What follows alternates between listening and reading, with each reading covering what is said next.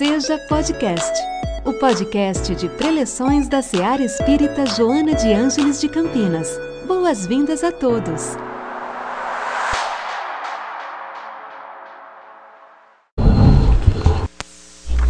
Boa noite a todos. É, eu estou voltando e queria agradecer a todos né, pela presença e ao Paulo Maurício, especialmente pela paciência né, de ter me esperado mas é muito prazeroso estar com vocês e estudar, conhecer mais um pouquinho da doutrina, da nossa doutrina, né, que é muito confortadora, é muito maravilhosa e nos faz entender muitas coisas da nossa vida aqui. E que a paz do nosso Mestre Jesus nos envolva nesse momento, permitindo nossos momentos sejam de muita luz. O tema de hoje, turbação espiritual, nos leva ao Evangelho e nos leva também à parte segunda do livro dos Espíritos, o, ao capítulo terceiro, que é a alma após a morte, né? Às vezes a gente fica meio assim para pensar, né, que nos desencarne. E todos nós sabemos que nós reencarnamos por diversos motivos. Estamos em um planeta de expiação e prova que está caminhando para a regeneração, portanto, é difícil dizer que todos nós estamos isentos, de uma forma ou de outra, de algum débito que nós temos que resgatar aqui nessa nova encarnação.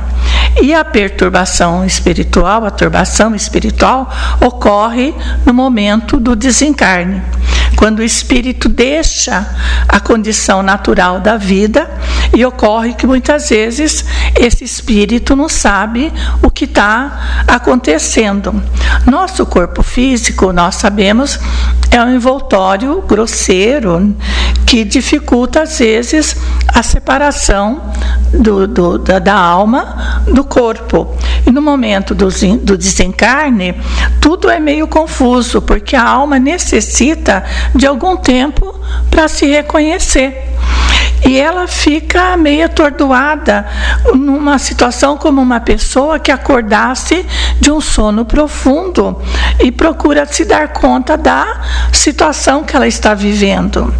E a lucidez, as ideias, a memória do passado voltam à medida que se apaga a influência da matéria é, na qual se, ela acaba se de, o espírito acaba se de libertar e à medida que vai dissipando uma espécie de névoa é, que obscurece os pensamentos.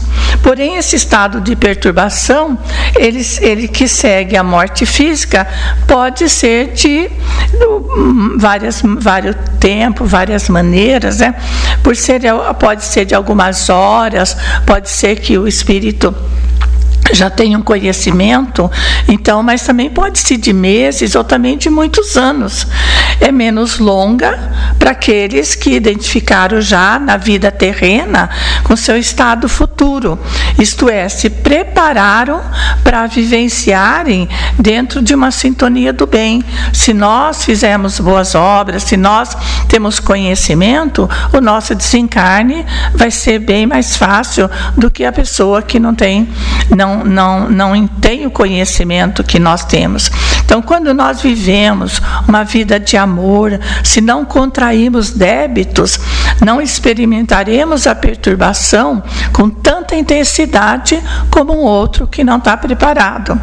E essa perturbação só ocorre porque muitas vezes nós ficamos presos à matéria, nós ficamos ligados a prazeres, a prazeres terrenos, ao dinheiro, aos bens pessoais, ao poder. Já imaginou a surpresa e a decepção que espera uma criatura no mundo espiritual quando não encontra a sua posição social, a sua posição econômica? Não levamos nada daqui, não levamos títulos nem posições, levamos o que? apenas o está escrito no nosso espírito, bem ou mal que temos praticados. Claro que Deus nos permite termos os bens terrenos, nós temos oportunidade de termos os bens terrenos, mas o que nós não podemos fiscar é ficar arraigados aos bens de maneira possessiva, de ficar imaginando que vai ser sempre que nós levaremos junto conosco. Se, claro, e se nós modestamente contribuímos para deixar atrás de nós um mundo melhor, nós seremos recompensados pelo nosso esforço. Mas ainda quando nós podamos voltar a renascer aqui, nós já trazemos uma bagagem, coisas boas que temos praticados, e aí nós estaremos sendo beneficiados das coisas boas que nós ajudamos a implantar, que nós ajudamos a construir. A alma, o espírito encarnado, após a morte, volta a ser um espírito retornando ao mundo espiritual. O espírito conserva realmente a sua individualidade continua a ter um corpo, só que um corpo fluídico, formado por elementos da atmosfera do planeta e que guarda a aparência da última encarnação. E esse corpo chama-se perispírito. Os espíritos, após o desencarne, experimentam situações diferentes, dados os graus de pureza, o grau da evolução desse espírito, como no livro Céu e Inferno, Kardec classificou os espíritos espíritos felizes, espíritos de condições medianas, espíritos sofredores, espíritos suicidas, espíritos criminosos arrependidos e espíritos endurecidos. Lá no Evangelho, a gente tem as orações. No final do Evangelho, temos orações para espíritos suicida, para espíritos endurecidos. Esses espíritos quando desencarnam, todos eles experimentam perturbações diferentes, né? Não no caso dos espíritos felizes, já têm a conscientização, já estão, estão preparados para o desencarne. A perturbação se dá só porque muitos espíritos não sabem ainda o que está acontecendo com ele. No caso dos suicidas, muitos deles não entendem o que está acontecendo, porque eles sabem que atentaram contra a própria vida, mas ainda se sentem vivos. Acham que vivem porque eles continuam com todos os sentidos. Muito pior, sofrem as dores, as dores provocadas por eles mesmos, pelo ato que cometeram. Não entendem, ficam desiludidos em ver que a situação ali ainda está pior. Essa perturbação também pode durar muito tempo. Também muitos espíritos, surpreendidos pelo desencarne, ficam é, né, né, aturdidos com a mudança que se opera nele. Para ele, a morte, ainda, muitos espíritos acham que é o sinônimo de aniquilamento. Ora, como eles continuam a ver, a pensar, a escutar, então não se consideram mortos. Isso aumenta a ilusão, pois ele vê o corpo igual ao que ele tinha na terra e se imagina vivo. Quando há o desencarne de maneira natural, sem ser provocada, não é dolorosa. O corpo sofre muitas vezes dores piores quando está encarnado de quanto ele desencarna. A morte natural, os que são pelo esgotamento, a, a pela idade, vai se esgotando, o, os órgãos vão terminando, vão se apagando, e a, o homem deixa sem perceber, como uma lâmpada que apaga, o fluido vital dele vai se apagando. Aquele que está mais purificado se reconhece imediatamente, enquanto o homem carnal guarda por muito tempo a impressão da matéria. Então, a preparação nossa para o desencarne. O conhecimento do Espiritismo exerce grande influência sobre a duração mais ou menos longa da perturbação, pois o Espírito antecipadamente, quando nós temos conhecimento, que compreendia a situação. Mas a prática do bem, a consciência tranquila, pura, é mais que influencia a nossa, a nossa hora, na hora do nosso desencarne. Os espíritos não têm, assim, é, logicamente, acesso a diferentes grupos nas sociedades que eles formam dos espíritos. Os espíritos bons vão para toda parte e assim deve ser para que eles possam se livrar das influências dos espíritos maus e também possam ajudar aqueles espíritos que ainda estão precisando de ajuda. São os espíritos socorristas que a gente tem conhecimento, que eles socorrem aqueles espíritos arrependidos para que eles comecem a crescer na, no, no plano espiritual. Os espíritos maus não podem ir às regiões dos espíritos bons, a fim de que não perturbem com as suas paixões inferiores. E após o desencarne, os espíritos podem, às vezes, é, quando for permitido, é, ver os seus parentes que vêm recebê-los. Mas isso quando eles tiverem permissão e tiverem condição. Todavia, nem sempre os parentes, os amigos estão na mesma sintonia de todos os espíritos. Então, cada espírito está numa sintonia, dependendo do seu grau de evolução espiritual. E as afeições que nasceram aqui na Terra, se elas forem verdadeiras, elas continuam no plano espiritual. Mas se elas não forem verdadeiras, elas terminam na hora do desencarne. E o arrependimento, a confissão à beira da morte, bem como os, os sacramentos, não vai alterar o futuro do desencarnado. Então, o arrependimento na hora do desencarne vai ajudar esse espírito, quando ele chegar no plano espiritual, tiver arrependido. Mas o seu futuro espiritual sempre vai depender das boas ações que ele tenha praticado, né? aquilo que nós levamos, aquilo que nós praticamos.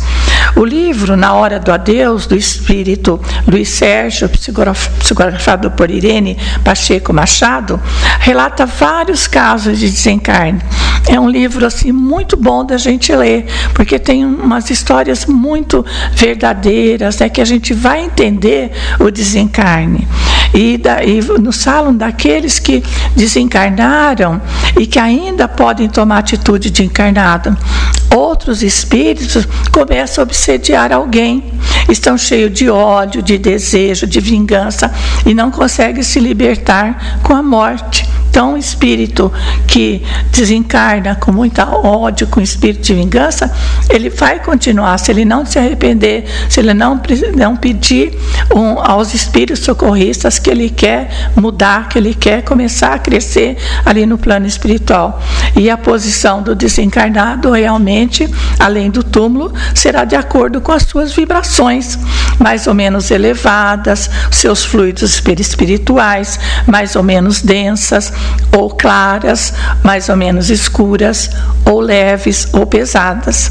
Conta-nos que um senhor desencarnou e ficou muito preocupada com a, muito preocupado com a família que ele deixou aqui. E aí ele estava numa sala esperando por Deus e ele falou: "Vou dar uma olhadinha lá pela janela, como é que a minha família está lá?" E ele olhou, ele falou assim: "Meu Deus, olha lá. Meu filho discutindo por causa da minha herança. Minha filha lá com drogado. Minha mulher com uma fisionomia tranquila, acho que até já quer casar de novo. E aí Deus entrou e ele falou: Veja, Deus, veja meus filhos discutindo, veja minha filha, veja minha mulher. E Deus, então, na sua infinita bondade, falou para ele: Olha, olha a sua família com os óculos de Deus. E ele olhou. Então, o que ele viu? Seus filhos discutindo a melhor maneira de pagar o hospital em que ele tinha se internado. Sua filha fazendo trabalho voluntário nos drogados, ajudando as pessoas a saírem do vício. Sua mulher, tranquila, mas chorando escondida para que os filhos não pudessem ver. Então, importante, na hora da morte física, a avaliação que o espírito trouxe quando chegou e quando, o que ele leva de volta para o plano espiritual. Então, Quando, quando a morte no corpo físico é uma renovação do espírito, que muitas vezes se encontra cansado, se encontra enfermo. É a sabedoria divina dando oportunidade periódica do afastamento, o cenário das dores. Às vezes a gente fica pensando, ah, a pessoa está sofrendo, sofrendo, e a gente quer que ela fique com a gente, né? A gente age até como egoísmo, né? Que é, então a sabedoria divina aí dá oportunidade de muitas vezes que o espírito está cansado, está enfermo, né? Os justos não temem a morte. Os criminosos, frios, maus, duros, irresponsáveis, esses sim devem temê-las, porque encontram muitos inimigos, situações vejatórias e tormentos. Como diz o espírito André Luiz, vai chegar um tempo em que esses espíritos se arrependerão e desejarão ser ajudados e conseguir assim o seu crescimento espiritual. Então, nós, a oportunidade que o espírito tem são inúmeras dele se arrepender, dele começar a crescer. André Luiz foi um deles que evoluiu no plano espiritual e hoje nós temos vários livros ditados pelo espírito André Luiz, psicografado por Francisco Cândido Xavier. Um que nós conhecemos é o nosso lar que até virou filme, nós lemos livros. Então, como que André Luiz cresceu espiritualmente, né? E muitos espíritos também terão oportunidade de sanar os seus débitos através de uma nova reencarnação. As religiões, elas poderiam ter prestado grande serviço à humanidade se houvesse colocado o desencarne em termos mais com mais naturalidade, mas ao contrário, criaram mitos, esses que atualmente já estão sendo derrubados, mas a gente encarava a, o, a morte, o desencarne como uma coisa terrível, né? Kardec veio trazer com a publicação do livro dos Espíritos uma luz nova, uma luz sobre sobre a morte. Depois de ser contestada, criticada, as teorias de Kardec foram seguidas e verificou que o cérebro é simplesmente um instrumento da manifestação da mente no plano físico. Isso equivale a dizer que o homem é espírito e não apenas um organismo biológico. O ser humano é composto de três partes essenciais: o corpo material, animado pelo princípio vital, que termina com a morte do corpo. A alma, o espírito encarnado, que tem no corpo a sua habitação. O perispírito é um princípio intermediário, uma substância semimaterial que serve primeiro de invólucro ao espírito e liga a nossa alma ao corpo. Com a morte, liberta-se o espírito com seu perispírito, isto é, desencarna, deixa a carne. O espírito não, o espírito é imortal. A educação para a morte, ela não é uma forma de preparação religiosa para conquistar o céu, mas um processo que nos ajusta à realidade da vida, nascer, desencarnar, nascer novamente e assim sucessivamente. Portanto, mortos-vivos somos todos nós, revezando na terra, no espaço, porque a lei da evolução exige o nosso aprimoramento, como diz, nascer, morrer, renascer, ainda progredir sem cessar é, a, é, tal é a lei. Devemos compreender que a terra é para nós uma oficina de trabalho onde desenvolvemos nossas atividades para nossa renovação e nosso aperfeiçoamento. Hospital, onde tratamos os nossos desajustes. Prisão, onde resgatamos os nossos débitos. E escola, onde aprendemos para progredir. Mas a nossa verdadeira pátria é a pátria espiritual.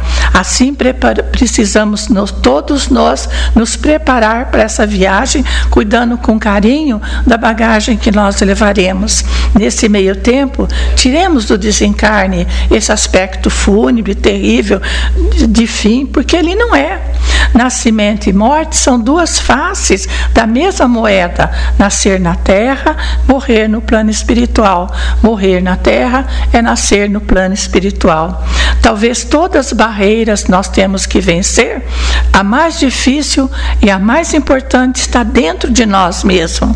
O nosso crescimento espiritual vai fazer nos entender e nos preparar para a nossa transição do mundo para outro. Nos, nós ocidentais ainda temos ainda um, um, não temos ainda um discernimento do desencarne como tem os orientais.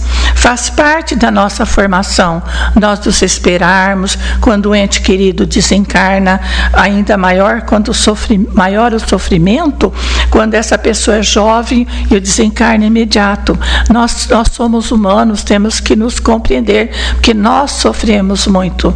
Mas por mais que esse momento demore a chegar, chegar com certeza se nós estivermos conscientes da nossa responsabilidade perante os nossos atos, nossas obras de caridade, nosso amor a nós mesmos e ao próximo. Com certeza viveremos mais confiantes e teremos um desencarne tranquilo. A doutrina espírita nos dá grande certeza através dos livros, da comunicação dos espíritos superiores que estão sempre nos esclarecendo através das suas mensagens de conforto, de coragem, alimentando a nossa alma. Porque quando nós temos o conhecimento e um ente querido desencarna, nós choramos, nós ficamos muito tristes, mas o que nós não devemos ter é ficar maldizendo Deus. Por que, que fez isso? Por que, que fez aquilo? E a doutrina espírita nos dá esse conhecimento. Entre os chineses, a morte é recebida com serenidade. O maior amigo do chinês deseja a outra pessoa que ele esteja uma morte tranquila. Ninguém demonstra medo no, no, no, nos orientais diante do fato natural do destino de um ser humano. É, a morte para eles é uma recompensa de que viveram uma vida justa e bondosa. Os chineses, amigos, parentes lastimam a perda da convivência diária, mas sabem que a separação é inevitável. Todos passaram e todos vamos passar. Lembremos sempre de Vitor Hugo. Vitor Hugo, morrer não é morrer, é apenas mudar-se. Então que nós possamos pensar, possamos analisar, né? Às vezes é muito triste a gente perder um ente querido, é muito pra, não é, não é, é a gente fica muito triste, muito desolado, mas nós a doutrina espírita nos dá certeza que ela apenas mudou-se, né? Então, foi mudou-se antes, tomou o trem antes e nós também um dia tomaremos. Então, vamos lembrar sempre que Vitor Hugo disse: morrer não é morrer, é apenas mudar-se. E do provérbio chinês que diz: quando tu nasceste, Todos sorriam, só tu choravas, mas vive de uma maneira e quando tu desencarnares, todos chorem, só tu sorrias. Que Jesus nos dê a sua paz. Em nossa célula de amor, sua presença é sempre bem-vinda. Acompanhe também nossas atividades nas redes sociais. Acesse arroba seja CPS. Afinal, sua participação faz a SEAR acontecer.